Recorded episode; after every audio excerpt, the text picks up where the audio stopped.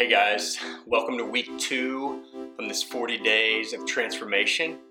Um, man, we just really hope that the first week has just really been eye opening as we've been praying Psalm 19, 18, 119, 18 that says, Open my eyes that I may behold wondrous things in your law. And the amazing thing about transitioning now into week two on prayer is that we've spent some time seeing the amazingness of our God um, which we hope and pray is the springboard that would push us into prayer.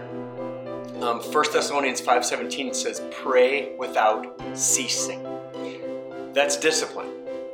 Uh, if you're anything like me, when you read that verse, uh, it's very convicting because I don't pray continually. I don't pray all the time. And I think that a lot of times when we think about prayer, um, and the way we define prayer, we automatically render that command impossible.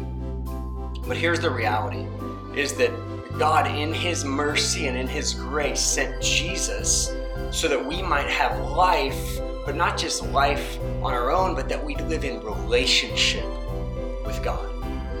And so that's what this week is all about, and that's what 1 Thessalonians 5:17 is all about when we talk about praying without ceasing, the discipline of prayer is that every day, every moment, if possible, by God's power and grace, we're engaging in regular conversation with God. Um, he's that accessible. I wonder this week if one of the journeys that the Lord would take us on is to help us realize that He's right there with us.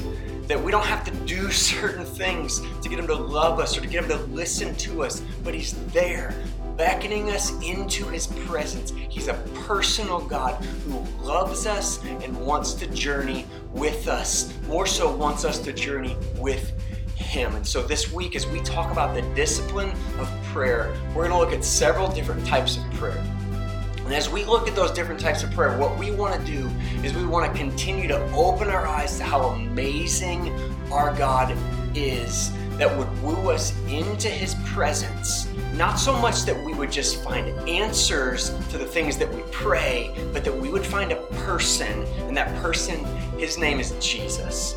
And so uh, this week, as you journey through 40 days of transformation, specifically this week on prayer, would we find the person of Jesus? Not a God who just answers, because he does do that, but a God who wants something deeper than just answers, but wants a relationship with us that we find him to be enough.